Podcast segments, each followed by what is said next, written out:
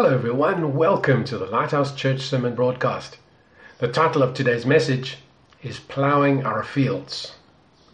Now, last Sunday, Daryl taught us an important lesson using Luke chapter 9 and verse 62 as the key text. Let's read that again, and I'll use the New International Version for most texts. Jesus said, No one who puts a hand to the plow and looks back is fit for service in the kingdom of God.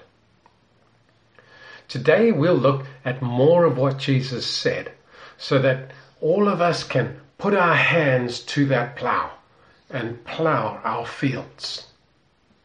Let's start by continuing to read in Luke's Gospel what happened immediately after Jesus' words about putting our hand to the plow. Luke chapter 10, the first two verses. After this, the Lord appointed seventy two others and sent them two by two ahead of him to every town and place where he was about to go.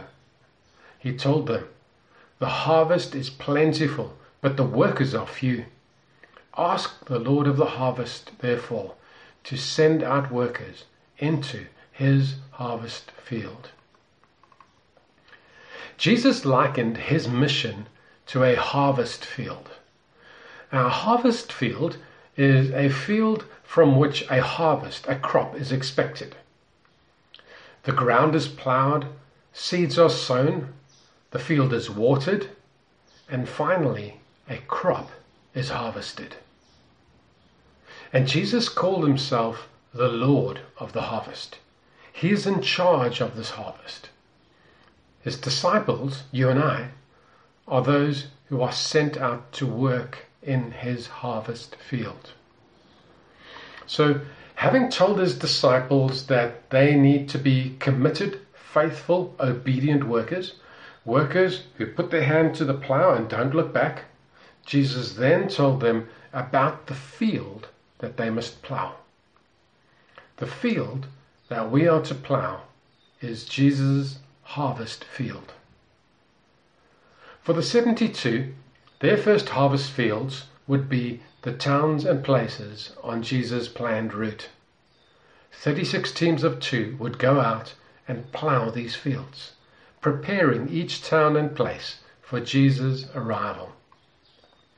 But Jesus himself had a much bigger vision than just these towns and places.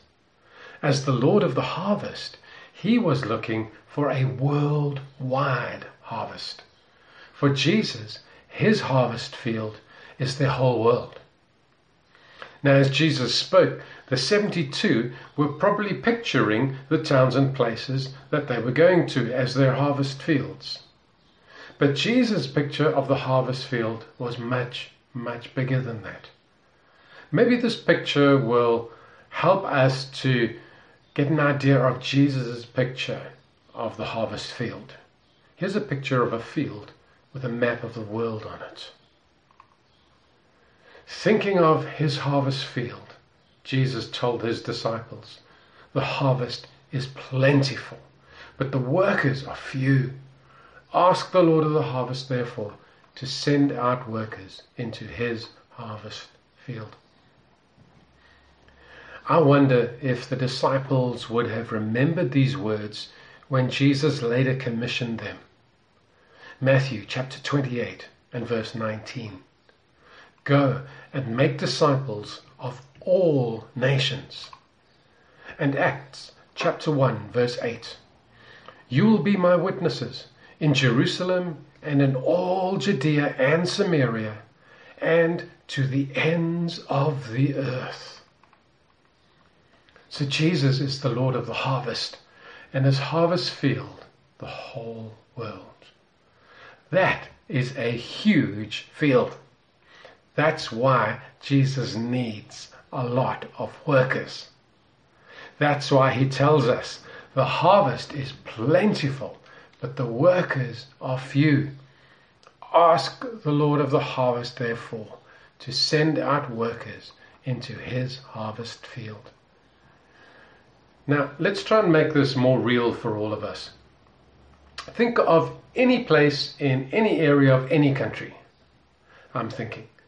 Durban beachfront, Durban inner city, Bambai, Umhlanga Rocks, Cape Town, London, Hollywood, New York City, Nosy Be in Madagascar, New Delhi in India. Where are you thinking of? Do you get the idea? You see, whatever place we are thinking of, the Lord wants workers in that part of His field. He also wants workers in places that we've never heard of. Because every place and every person really matters to Jesus. So Jesus says, Ask the Lord of the harvest to send out workers into his harvest field. Friends, let's ask. And as we ask, let's make ourselves ready to go. Because all disciples of Jesus are called to be his field workers. Now, as I say this, I'm aware of two groups of people. Some of us, we think of being a field worker for Jesus as a very scary thought, maybe a terrifying thought. And others of us find the thought really exciting. We see exciting adventures waiting for us. Please, may I speak briefly to each group? First, may I speak to those of us who find this scary or even terrifying. I can remember us singing this song. It went something like, Here am I, send me, I'm available. It's a beautiful song. Some of us had tears in our eyes as we sang it. But I think that many of us were really praying in our hearts something like this There he is, Lord, send him. There she is, Lord, send her. We were having visions of hot, smelly, dirty, noisy places, of trying to connect with strange people who we couldn't understand, of, of going to places where Christians were persecuted, even killed. We were afraid that God would send us to our worst nightmare of a place. Friends, we need to remember who our Father is who our Lord is. He's our good shepherd who knows us really, really well, even better than we know ourselves. Jesus knows what we can cope with and what we can't cope with. He also knows how to work in us and through us so that we do things that we never dreamed we would do. Let's let the scriptures encourage us. Ephesians chapter 2 and verse 10. For we are God's handiwork, created in Christ Jesus to do good works, which God prepared in advance for us to do. And 2 Corinthians chapter 3 verses 4 and 5. Such confidence we have through Christ before God not that we are competent in ourselves to claim anything for ourselves, but our competence comes from God. Friends, we don't have to be afraid of God's assignments. Jesus has actually been preparing us for them. He will equip us. He will make us competent to do whatever it is that He calls us to do. Next, may I speak to the adventure seekers, the adrenaline junkies. I remember a team leader clarifying the purpose of our mission trips to a group that was keen to visit Madagascar. He said with a knowing smile, This is not apostolic tourism. He knew that some of us saw missions as an opportunity for adventure a chance to see the world. But our mission was actually to reach the lost and to build up the disciples. While some of us are terrified of being sent out, others of us are terrified of being told to stay and to faithfully plough the field of the place where we are living and working right now. If you are seeking adventure, I can assure you that the Lord does have adventures for you. But they may not be the adventures that you have in mind right now. Trust the Lord. He knows what is best. He knows better than you and I. Be faithful and obedient and plow the field that the Lord has put you in. You'll be surprised what adventures are waiting for you in your own community, in your own workplace, even in your own household.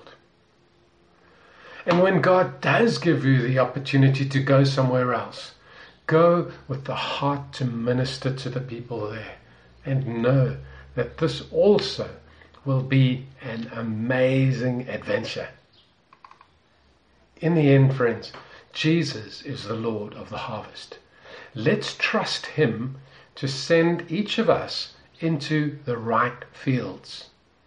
Let's be faithful with the fields that He assigns us, with both neighbors and nations. You know, if all of us will trust Him and obey Him, He will send the right workers into the right place and the harvest will be reaped. Let me finish with some practical pointers on ploughing our fields. Number one, plough where you are right now. Acts chapter 2, verses 46 and 47. They broke bread in their homes and ate together with glad and sincere hearts, praising God and enjoying the favor of all the people. And the Lord added to their number daily those who were being saved. Friends, this first amazing mission field for the early church was their immediate community. It started in their homes, it spread into their communities, into their city, and the Lord added daily to their number. Some of us, we think of mission fields as far away places. But your first mission field is where you live right now. The first 72 went to places that were in walking distance. They didn't get on ships to the ends of the earth, they walked to those places. Our homes, our workplaces, our streets, our neighborhoods, these are our first mission fields. It's great to have our passports ready and to travel to other nations. It really is. But until the Lord of the harvest sends us to these other nations, let's be faithful and plow the fields that God has put us in. Number two, plow with your presence. 1 Peter chapter 2 and verse 12. Live such good lives among the pagans that though they accuse you of doing wrong, they may see your good deeds and glorify God on the day He visits us. Friends, part of our ploughing is simply to be present and visible in our community. As pagan as it may be, we are called to live good lives there. Unbelievers who see us may initially think that we're weird or we're wrong. But when they see how we live, when they see our good deeds, they will see the goodness of God. So plow with your presence. Be present with the people around you. Number three, plow by passing on the truth. 2 Timothy chapter 2, verse 2. This text I want to read from the New Living Translation. You have heard me teach things that have been confirmed by many reliable witnesses. Now teach these truths to other trustworthy people who will be able to pass them on to others. Here, Paul describes this work of discipleship as receiving teaching and passing it on and the people we pass it on to pass it on to others. It's all about passing on the truth. When you and I have a chance to chat with somebody, don't feel like you've got to come up with something new or something blindingly brilliant. just humbly share what you have been taught. So, plough by passing on the truth. And lastly, plough by demonstrating your discipleship. 1 Corinthians chapter 11 and verse 1. Follow my example as I follow the example of Christ. Friends, what people see in us can have a huge impact on them. What they see us do is powerful. If we are following the example of Jesus, that allows them to see what it means to follow Jesus. Because we can say, I'm a follower of Jesus, but that, that sounds esoteric. They don't know what that means. But if they can see us living the life, our example shows them what it means to be a follower of Jesus, to be a disciple. It also gives them a clearer picture of what Jesus is like. So let Christ in you reveal Christ to those around you. Plough by demonstrating your discipleship. Let me conclude. Jesus called himself the Lord of the harvest. His harvest field is the whole world. Every place and every person matters to Jesus. So Jesus needs workers everywhere. This includes the places where we go normally and places that we haven't thought of. Let's ask the Lord of the harvest to send out workers into his field.